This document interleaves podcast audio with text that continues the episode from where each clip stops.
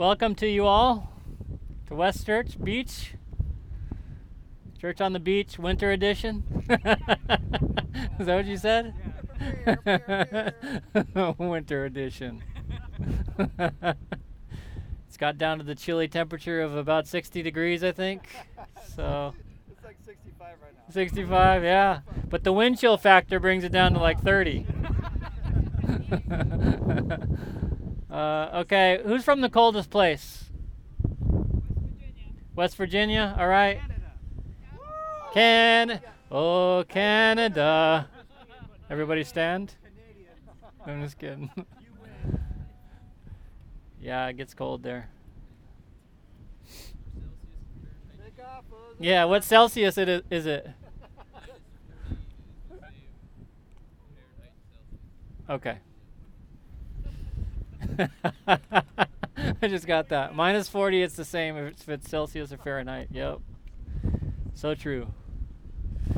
Okay, John chapter 6, continuing our study in the Gospel of John on Thursdays at the beach. We had our first, very first ever church service in the building last Sunday, and it was awesome. Yay! And uh, we'll have another service this Sunday, and the one after that, and on and on. So if you're free on Sunday morning, 10 o'clock, we'd love to have you there. Okay, John chapter 6. After these things, Jesus went over the Sea of Galilee, which is the Sea of Tiberias, and a great multitude followed him because they saw the signs which he performed on those who were diseased. And Jesus went up onto the mountain, and there he sat with his disciples.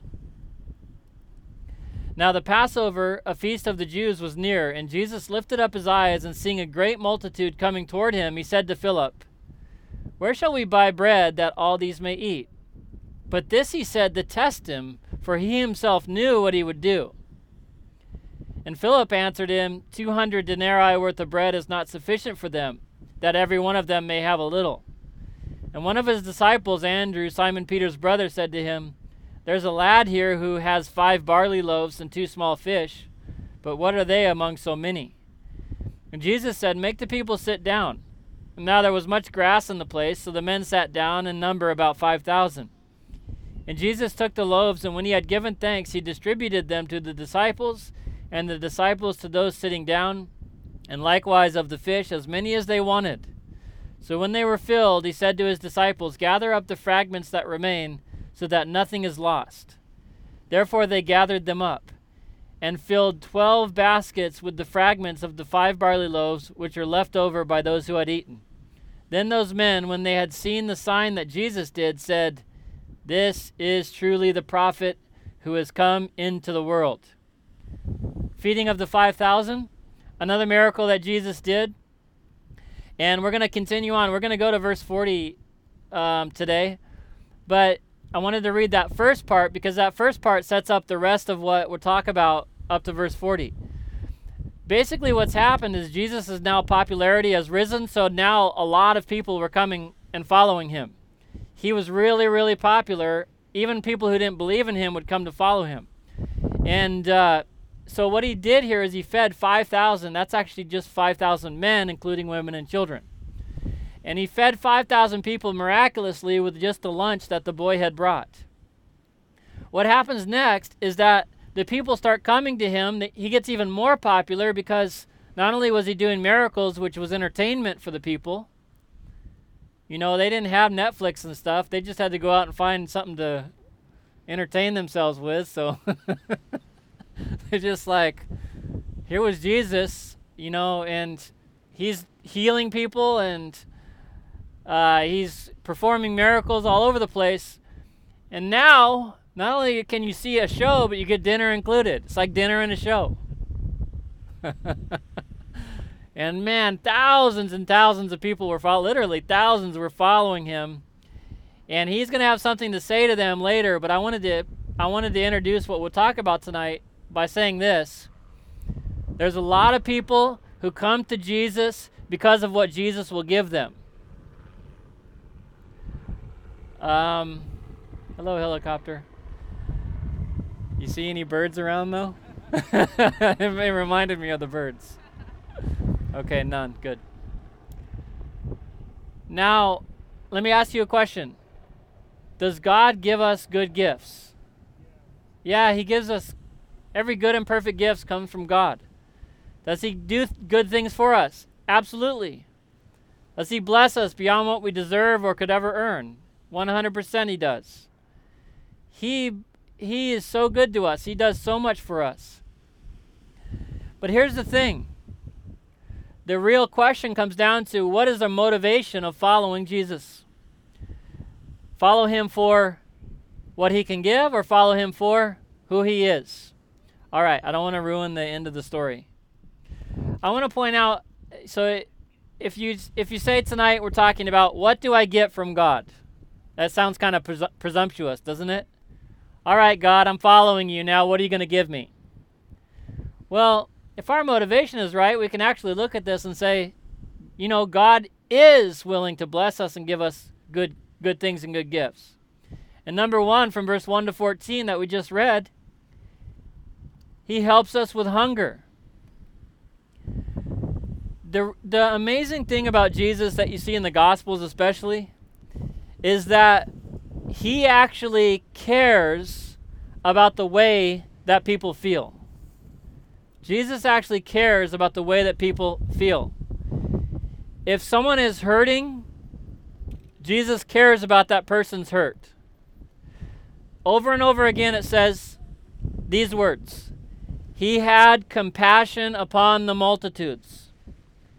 God really cares about how we feel and when we're hurting. And not only when we're hurting, but also when we're hungry.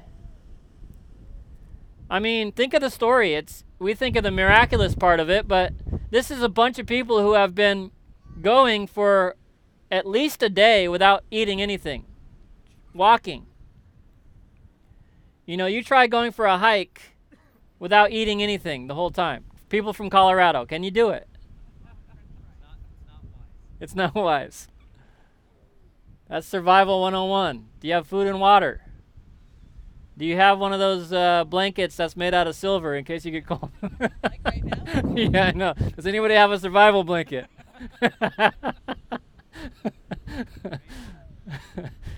Fireproof. so that's the situation, and and uh, he he actually stops what he's doing, the sermon, the teaching, because he was teaching them the whole time, and he says these people are hungry. He cared about the way they they felt, cared about the hunger, and not only does he help with our hunger, but he often teaches us a lesson through our hunger, through our needs. Does any you don't have to raise your hand, but does anybody have needs in their life right now? Physical needs? We do all the time. F- basic needs food and clothing and shelter. Uh, needs financially. You know? Um, expenses and all this. Needs for your business, needs for the ministry, needs for your family. There's hunger, and God cares about it. He cares about every little thing. Didn't Jesus himself say, "Consider the the sparrows, the birds of the air?" And they don't they don't have a farm, they don't sow, they don't reap, yet your heavenly Father feeds them. Of how much more value are you than they? they? Were you laughing because you were thinking about the little sparrows farming? Oh. Don't do it. it's cold. We really will need the survival blanket. I thought you were laughing because you were thinking of the little bird farming. That's okay. That's usually my job, distracting everybody.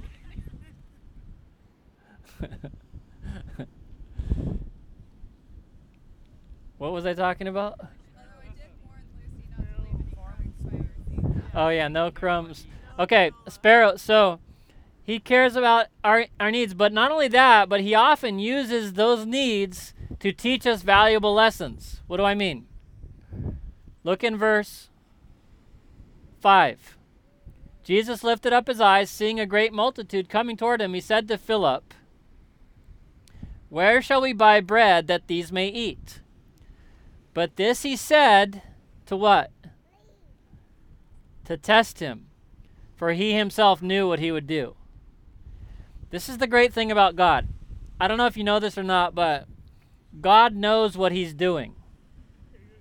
In your life, in your situation, your needs, God knows already what he's going to do. It's already solved. But he uses the situation to help us. I'm going to fast forward, but to help us have more faith in him. He asked Philip, What should we do? even though he knew what they were going to do. Why? Because he wants us to cooperate in the work that he's doing. And he wants to co- us to cooperate by faith. So, good thing these disciples, they didn't fail the test miserably. Philip answered and said, We don't have enough money, basically, verse 7. We couldn't even afford to buy five people lunch, much less 5,000 people. And then one of his disciples, so Philip didn't give, give a very good answer. Um, but verse 8 Andrew, Simon Peter's brother, said, There's a lad who has five barley loaves and two small fish, but what are they among so many? So I love this because God is using the need to help us in our faith, to test us, really. Remember, there's a difference between testing us and tempting us. God tests us to make us better. The devil tempts us to cause us to fall. There's a big difference. So God's tests are always to make us better. Even if we fail him, he'll give us another one to help us. So, Philip, uh, we don't have enough money, forget about it. Let them fend for themselves. Andrew says, Well, actually, there's a kid here who has lunch. Think of how ridiculous that must have sounded to the other guys. Look at this beach. Imagine 5,000, imagine 5,000 plus, maybe 7,000 people. Think of it, it would fill this whole area.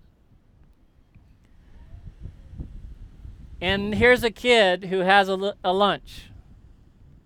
He had uh, five barley loaves and two small fish.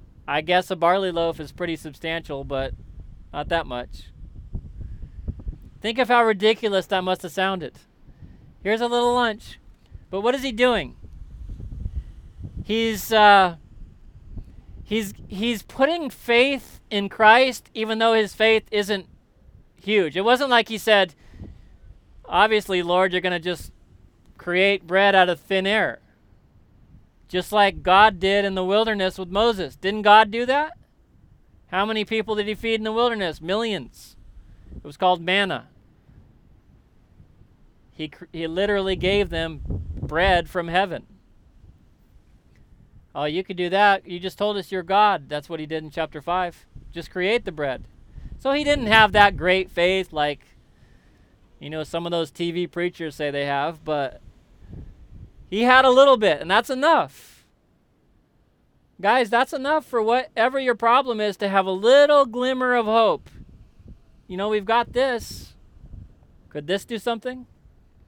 Tell the people to sit down. He fed the, the people. They had they ate as much as they wanted and he had baskets left over and they realized this is again someone special verse 14 this truly is the prophet who has come into the world he helps with hunger number 2 he helps with fear therefore when jesus perceived that they were about to come and take him by force to make him king you do something like that you give a you're, you're doing miracles and you're feeding the people they had to, they were going to force him to be the king.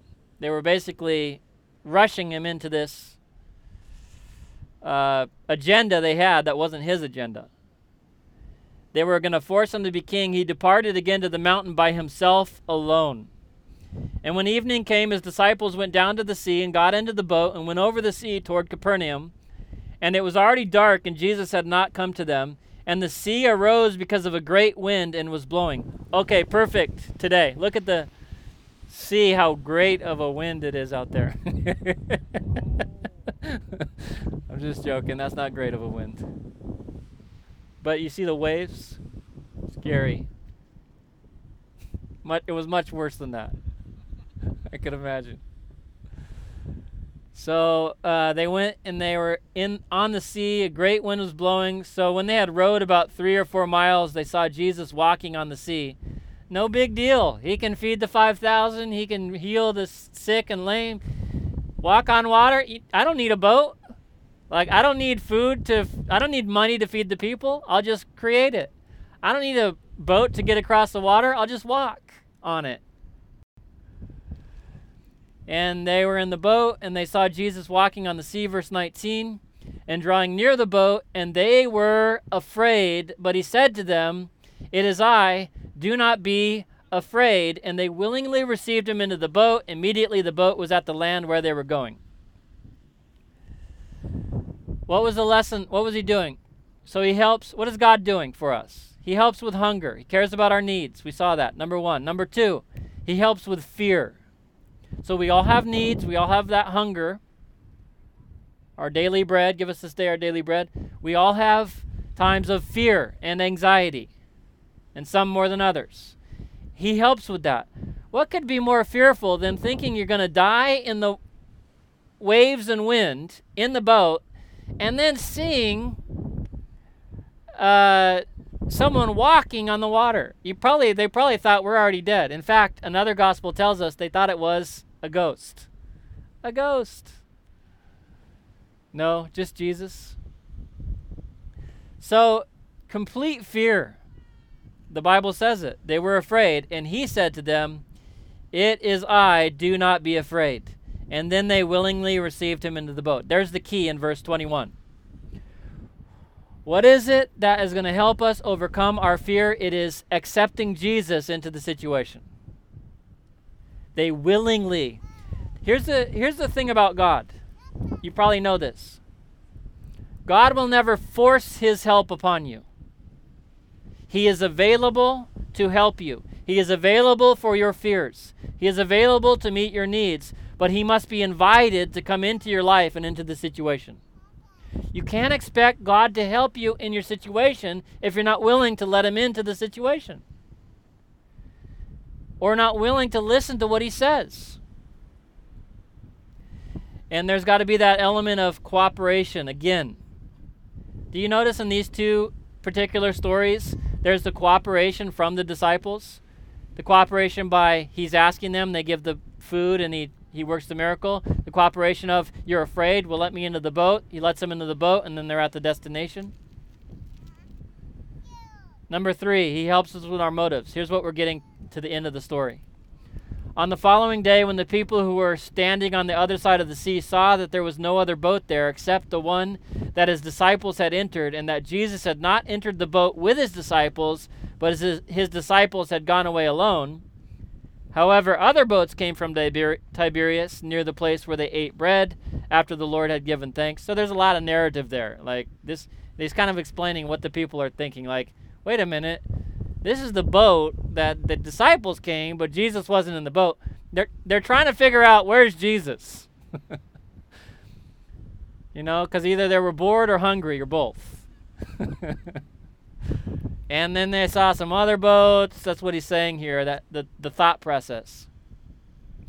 Verse 24 When the people therefore saw that Jesus was not there, nor his disciples, they also got into boats and came to Capernaum seeking Jesus. And when they found him on the other side of the sea, they said to him, Rabbi, when did you come here? Okay, this is the important part. You ready? And Jesus answered them and said, Now he's speaking to the majority of the people who were following him up to this point. Jesus answered and said to them, Most assuredly I say to you, you seek me, not because you saw the signs, but because you ate the loaves and were filled. Do not labor for the food which perishes, but for the food which endures to everlasting life, which the Son of Man will give you, because God the Father has set his seal on him. What is Jesus saying? He helps us with our hunger. He helps us with our fear. He helps us with our motivation. What is he saying to their motivation? He's saying, You are seeking me. And for us who are um, Christians and evangelistic. We're like, yay, people are seeking Jesus. But he, he says it's, it's not enough to just be seeking Jesus. We have to get down to the motivation. Why are you here? Why are you following me? You have to ask ourselves this all the time. Why are you following me? Because, believe it or not, in many cultures over the history of the church, there have been times where it has been a great benefit to be a Christian. You know, even presidents of the United States, you can't find one that's not Christian. And then people are like, Christian, I'm voting for him. Because it's a benefit. But the times are coming, I think, where it will not be so much of a benefit. If I'm a Christian, I get a job. You know? If I'm a Christian, if I got the fish on the work truck, I get the business. That happens sometimes. And so there's benefits, but the times come when, and in other countries, right at this very moment, it is very risky. In fact, not only do you not get fed for following Jesus, because he, he said, You follow me because you're getting fed. You follow me because you're getting fed. There's a benefit to it for you. In many places in the world right now, and maybe in the future, who knows, for us, there will be a time where not only will it not be a benefit, but you'll actually go hungry because you follow Christ. Whoa. That contradicts a big message that's going out in the church today. Come to Jesus, He'll give you all the things you want. Come to Jesus, you'll always have all the money you want. Come to Jesus, you'll always be as healthy as you want. Come to Jesus, you'll always be as full as you want. Tell that to Apostle Paul when he was starving and getting beaten and thrown into prison. Man, don't you have enough faith, Apostle Paul? Apparently not. But James says God has chosen the poor of this earth to be rich in faith. What am I saying? Check the motives. It doesn't mean God isn't going to feed us. He is. You just learned that. It means what is the motive for following Him? We follow Him not because of what He gives to us, but because of who He is.